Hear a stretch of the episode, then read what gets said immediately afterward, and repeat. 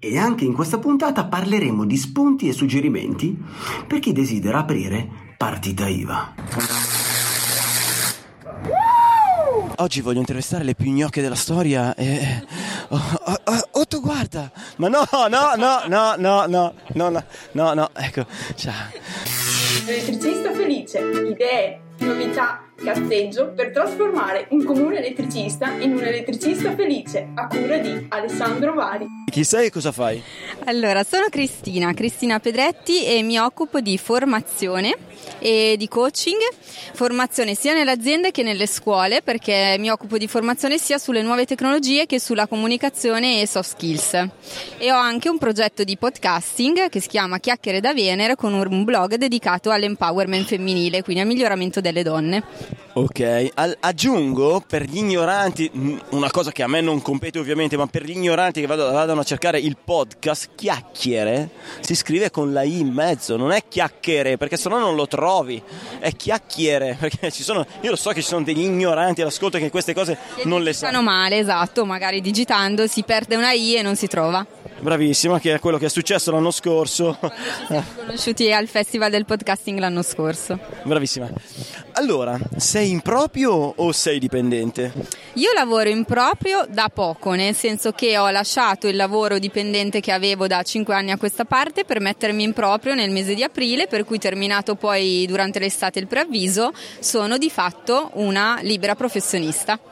Quindi sei in proprio da qualche mese proprio? Sì, da qualche mese, esatto. Perché hai deciso di metterti in proprio? Allora, ho deciso perché, finalmente ho deciso direi, perché in realtà era una decisione che stavo maturando da un po' di tempo e ho deciso di, di mettermi in proprio perché mh, mm, credo che sia una dimensione del lavoro più in linea con il modo in cui sono fatta, per cui voglio avere la libertà di gestirmi i miei tempi, di lavorare in base ai miei obiettivi e, e quindi la dimensione dell'autonomia per me era molto importante. Ok, cioè come dipendente tutta questa roba ti stava stretta, non ce la facevi? Cioè, mh, mm, facci un esempio.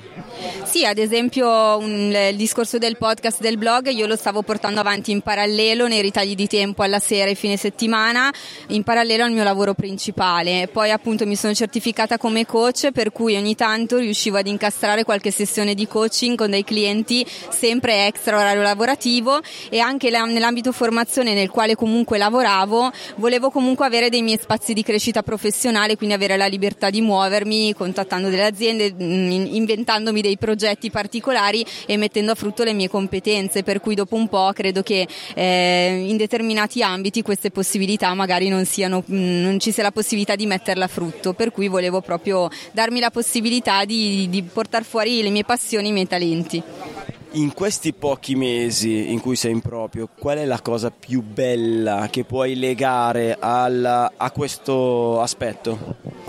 La cosa più bella è proprio la mia crescita, mio, la mia evoluzione personale. Sarà forse perché per deformazione professionale mi occupo di questo, mi occupo come dicevo anche di miglioramento delle persone, empowerment e coaching e facendo questo passo io questo miglioramento l'ho visto su di me e in questi 3-4 mesi è stata una svolta veramente netta perché comunque ho superato, mi sono trovata davanti delle paure, degli ostacoli, però ho tirato fuori anche la grinta per superarli e quindi così una persona cresce si migliora.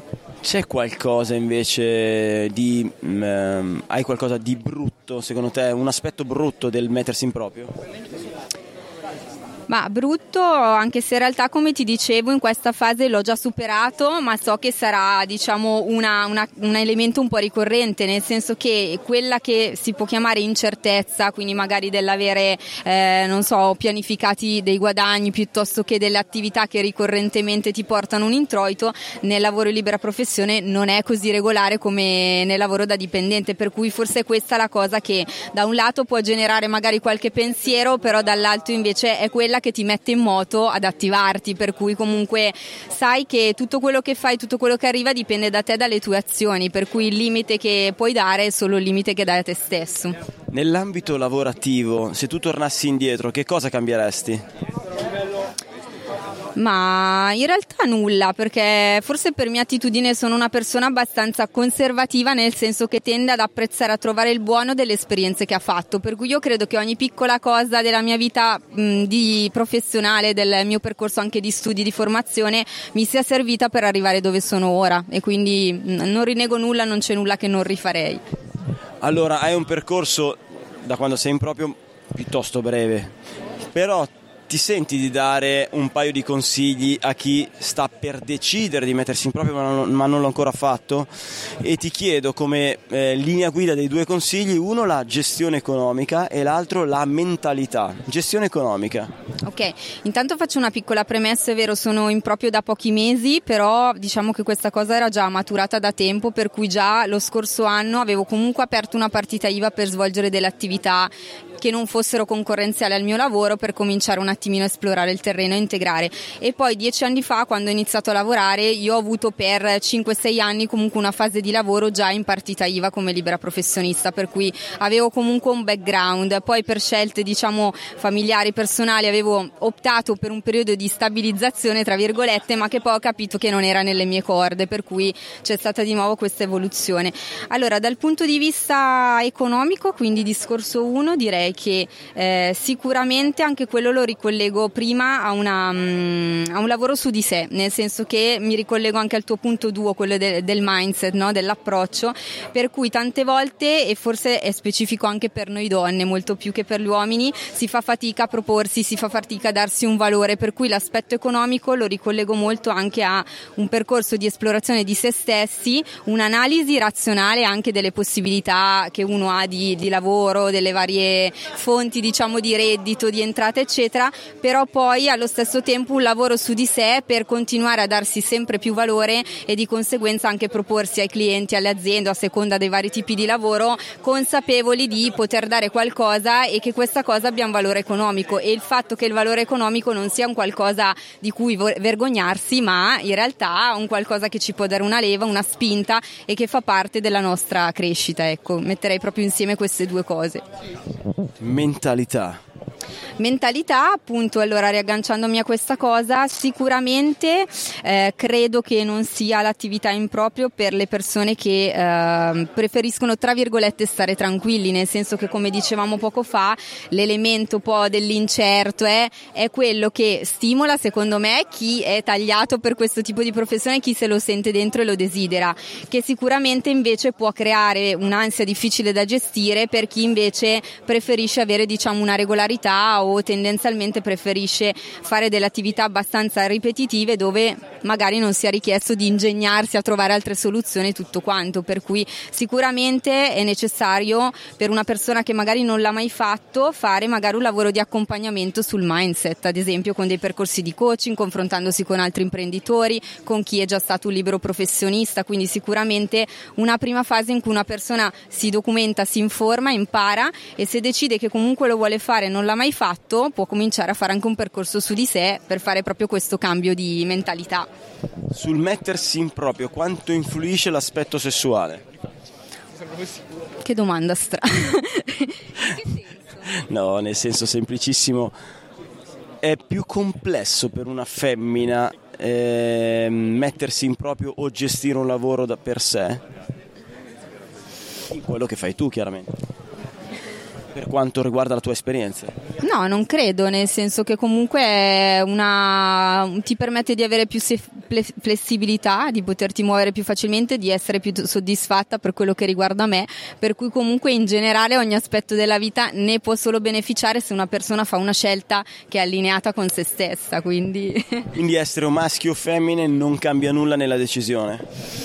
Allora, forse per una donna pesa un po' di più il discorso familiare, il discorso dell'avere eventualmente dei figli o no. Io in questo momento mh, mm, parlo come una che non ha dei figli, che ancora non ha ben capito se li avrà o non li avrà, per cui questa cosa è in fase di elaborazione e sicuramente ti dico, ci sono stati dei momenti in cui anche questo elemento nei vari ragionamenti è venuto fuori e ha avuto un certo peso, per cui dici, va, faccio questa scelta, però poi come farò, come non farò, però io credo che anche questa cosa paradossalmente mi potrebbe dare in un futuro più flessibilità. Dall'altro lato, certo, una deve pianificare bene le cose perché deve comunque magari dedicare lo stesso più tempo al lavoro, trovare il suo modo di essere in equilibrio tra le varie dimensioni. Per cui anche la parentesi eventuale di una maternità sicuramente viene gestita in maniera diversa da una persona che è in libera professione piuttosto che da una donna che invece ha il suo lavoro dipendente un pochino più standard.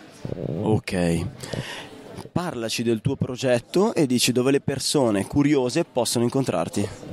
Allora, il mio progetto generale che riguarda me la formazione e il coaching mi trovano su internet, quindi sul sito www.cristinapedretti.com, che è una sorta di pagina mia di presentazione con le diverse sfumature delle attività. Se invece parliamo del progetto legato alle donne e al femminile, c'è un blog dedicato e anche un canale podcast dedicato che si chiamano Chiacchiere da Venere con la I, come dicevamo prima prima e in questo, diciamo, in questo mondo io do dei consigli di sviluppo e miglioramento personale nello specifico alle donne, anche se poi di fatto le attività di coaching e formazione, come si vedrà dall'altro sito, le rivolgo poi anche a diversi target, a uomini, alle aziende e tutto quanto. Curiosità, nel tuo sito invece personale mm, non ci sono link che rimandano a Chiacchiere da Venere? Sì, sì, ci sono. Anche nel sito personale, scorrendo in fondo alla pagina, è una single page per cui scorrendo in fondo si trova una piastrella con il progetto Chiacchiere da Venere e cliccata si va a finire su quel blog, per cui comunque c'è un rimando.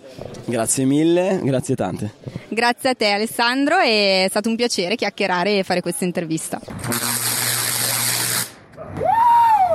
Chi sei e cosa fai? Sono Francesco Richichi, ma devo dire che faccio il podcaster, no? Ma di quello che vuoi. Dico quello che vuoi. Allora, io sono lavoro come ingegnere. In più da qualche po' di tempo mi sono messo a registrare qualcosa. Prima all'inizio registravo cose un po' tecniche, diciamo un elettricista felice se vuoi meno felice perché non riesco ad essere felice come, come l'elettricista felice e poi mi sono messo a registrare un podcast sui viaggi. Perfetto, senti un attimo, allora la mia intervista è per il mondo del lavoro, quindi la domanda è, nel mondo del lavoro quanto è importante avere il cazzo grosso? Eh, dipende. Sì. no scherzo, la domanda non è questa. ok, aspetta, me la sono segnata. allora, sei dipendente o lavori in proprio? Sono dipendente. Ok, hai mai pensato di metterti in proprio? È da parecchio che ci sto pensando. Che cosa ti ferma? Che cosa ti blocca? Il mutuo?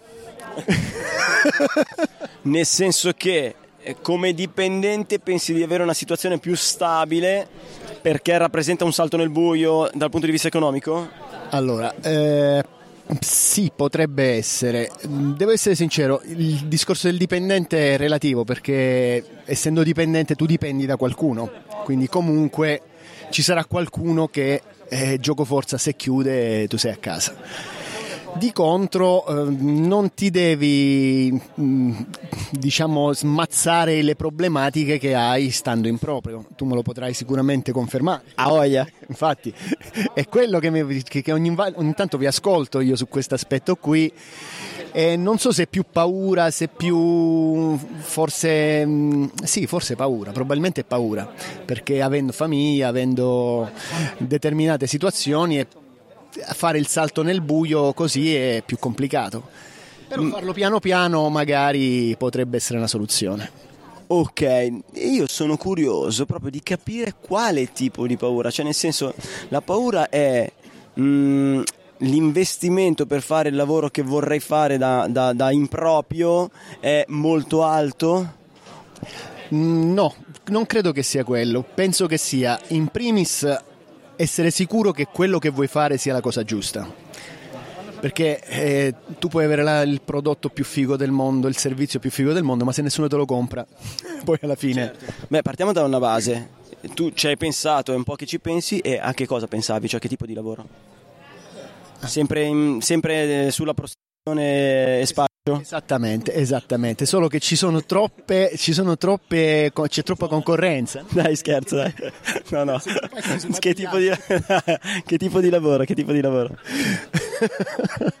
allora, il lavoro sarebbe comunque relativo a quello che già so fare.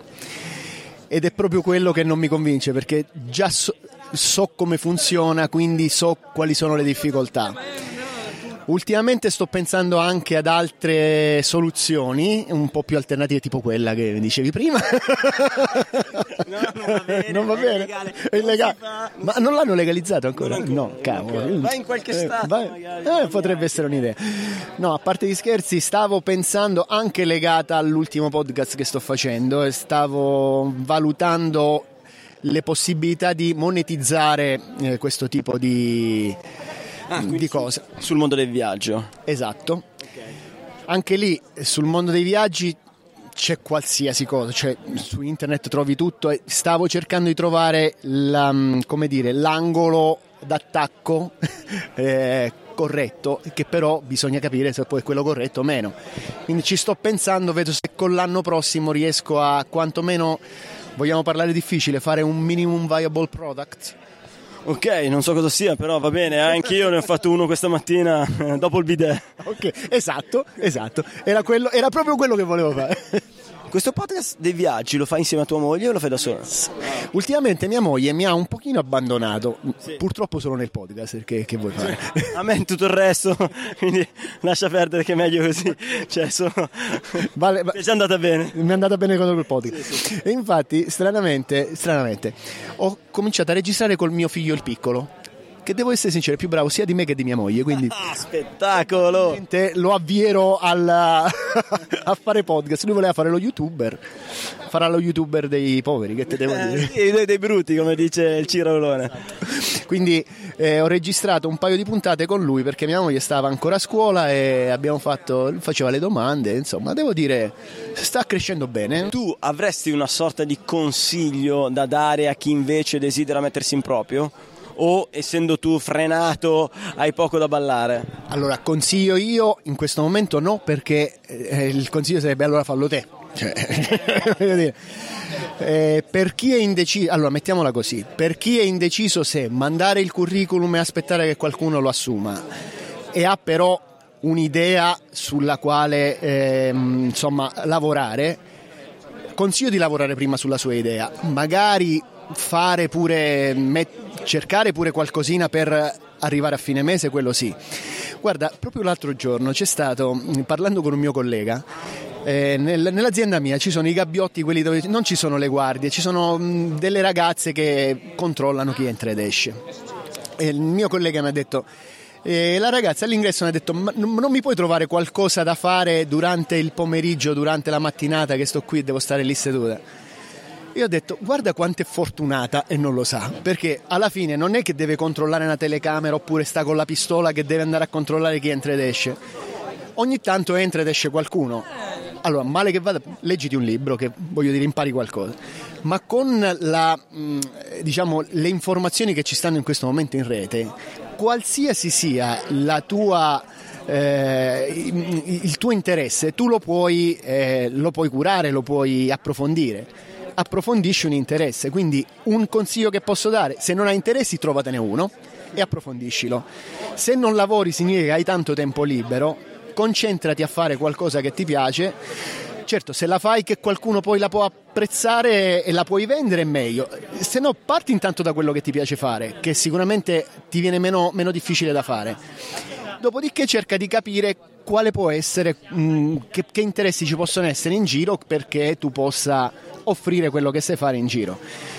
Questo è l'unico consiglio che mi trovo da dare perché ovviamente non essendo io in proprio eh, forse non sarei la persona giusta da- che, che può dare dei consigli. Però sicuramente se non stai facendo qualcosa è un buon punto di partenza quello di studiare e, e- e cominciare a imparare qualcosa che può servire agli altri. Ti ringrazio tantissimo Francesco e dove i curiosi, dove ti possono trovare? Allora, sul podcast quello un po' tecnico è Surf VHDL, ma non credo che nessuno andrà mai se non per curiosità. Tratta di? VHDL che è un linguaggio non di programmazione, è un linguaggio di descrizione, hardware descrittivo. Cioè i circuiti che abbiamo dentro i telefonini, dentro il microfono, dentro l'orologio, eh, è il linguaggio che descrive come sono fatti questi circuiti. Chiusa questa parentesi, post- l'altro posto dove mi possono trovare è Viaggiando Podcast, basta metterlo su Spreaker, iTunes o ovunque. Eh, la stessa cosa viaggiando.podcast su Facebook o su Instagram e viaggiando.site.site. Grazie mille, decisamente grazie. Grazie a te. Ciao, chi sei e cosa fai? Ah, domandona. Allora, Marvi Santa Maria, nella vita sono social media strategist, per passione ho creato la community Match in the City, che riguarda storie nate online da dating app, incontri nati tramite app, internet, eccetera. Ok, non ti nego che la tua fama ti precede, sì, quindi, quindi era impossibile non intervistarti. Sei improprio o dipendente? Sono dipendente. Dipendo. Dipendi da qualcuno. Hai mai pensato di metterti in proprio? Sì, l'ho pensato. Sì. Che cosa ti ha fermato? Eh, forse avere meno stabilità, meno sicurezze. Cioè, da dipendente lo stipendio è certo che, che, arrivi ogni mese, al di là che tu lavori bene, lavori male, lavori di più, lavori di meno, uno stipendio arriva. Da freelance devi procacciarti i tuoi clienti, saperli mantene- mantenere, insomma, eh, farti pagare magari anche, mi raccontano sì, sì, amici freelance, reclamare soldi, eccetera. Quindi le dinamiche cambiano.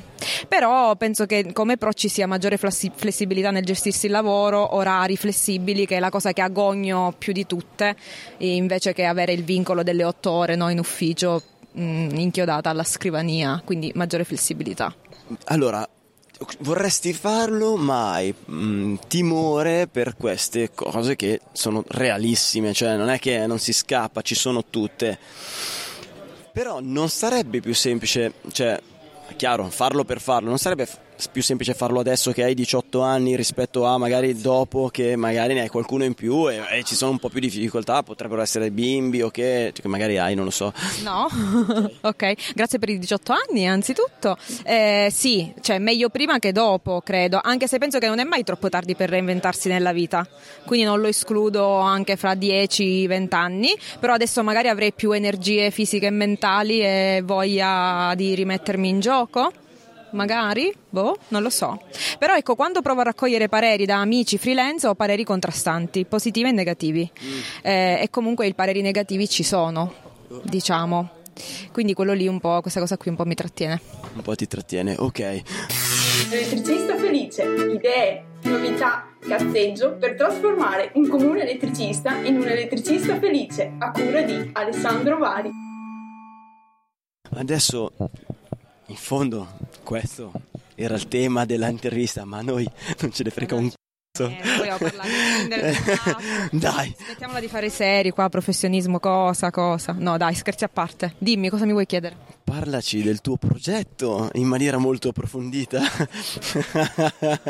Tutte si sprecano. Eh, cioè il, mm, il blog, la community, il podcast, il motivo per cui siamo oggi sostanzialmente. Appunto, un paio di anni fa ho aperto questa community, blog, pagina Facebook, profilo Instagram, gruppi Facebook, podcast che si chiama Match and the City. Che si scrive? Match and the City.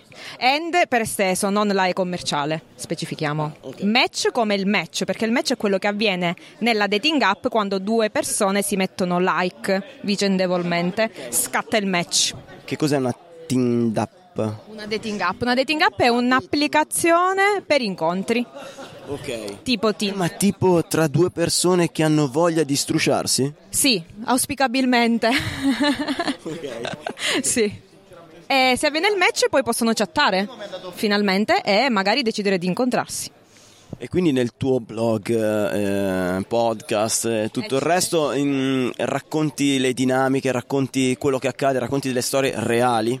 Sì, storie reali sia mie che di persone che fanno parte della mia community, uomini, donne da tutta Italia, di qualsiasi orientamento sessuale, perché è un fenomeno trasversale quello delle dating app, è un fenomeno che praticamente è esploso e quindi in qualche modo ci tocca, non dico tutti perché non tutti stanno sulle app, però ecco le dinamiche di gioia e dolore, disagio, disavventura e frustrazione sono abbastanza trasversali, al di là che accadano sull'app o anche nel, nella vita offline, come la chiamo io. Allora, raccontaci un aneddoto reale, chiaramente, è successo a te o a quelli della tua community, senza ovviamente necessariamente dare, fare nomi. Il più divertente che ti viene in mente divertente. Il fatto è che il, diciamo, le parentesi di divertimento, quando nascono dalle app, a, a volte anzi spesso, portano con sé una carica di disagio. Cosa intendo per disagio? Descrivo la situazione. esatto, per chi l'ha vissuta. Tipo, a un primo appuntamento una persona, un ragazzo che ti va a sciorinare tutta la sua cartella clinica senza che tu gliel'abbia chiesto. Cioè, al primo appuntamento eh, ti racconta sto facendo questi esami per queste, queste, queste e queste cose perché sto avendo problemi con questo e con quell'altro. Magari non è proprio un argomento appealing da primo appuntamento. Va bene per la nonna. Eh, esatto. Oppure in una situazione un po' più hot, diciamo un po' più spinta, ehm, scoprire che lui tiene dei calzini con delle paperelle gialle. Nulla contro i calzini con le paperelle gialle, non vogliamo discriminare i calzini con le paperelle gialle, però ecco, magari non piacciono a tutti e va un po' secondo i gusti, quindi potrebbe fare un po' calare l'appealing. E fermo restando che c'è chi ha il feticcio delle calze, magari anche calze buffe. Eh, chi siamo noi per giudicarli? Puoi parlarci del fenomeno delle pic dick? Se si chiamano così? Pic. Dick pic. Eh, Ma spesso le scambiano le parole effettivamente. Poi io in particolare sono super ignorante, quindi ok, posso capirlo. Allora, praticamente è quando una persona ti invia una foto dei propri genitali, quindi esplicita, te la invia tramite chat di solito, senza il tuo consenso, cioè senza che tu l'abbia richiesta e senza che ti chieda se vuoi vedere quello che lui ti vuole mostrare. ma accade così spesso. Ehm, sì, effettivamente sì. Eh, su Tinder nello specifico no, ma solo perché credo non si possono mandare le foto lì. Però se si passa su altre app di messaggistica tipo Telegram o WhatsApp, lì puoi inviare la qualsiasi. È una cosa abbastanza spiacevole perché non si prende in considerazione la sensibilità dell'altra persona e non le si chiede il consenso. Il consenso nei rapporti, soprattutto nei rapporti intimi, è fondamentale, cioè rispettarsi, rispettare l'altro.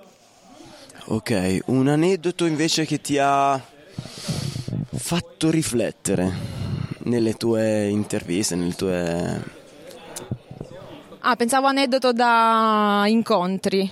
No, no, sempre, sempre rispetto... Ci sia un risvolto psicologico, nel senso che finisci per fare un po' la psicologa delle persone che incontri, in qualche modo. Eh, per esempio, il mio primo incontro è stato con un ragazzo che sul più bello mi ha svelato di essere fidanzato da quasi dieci anni.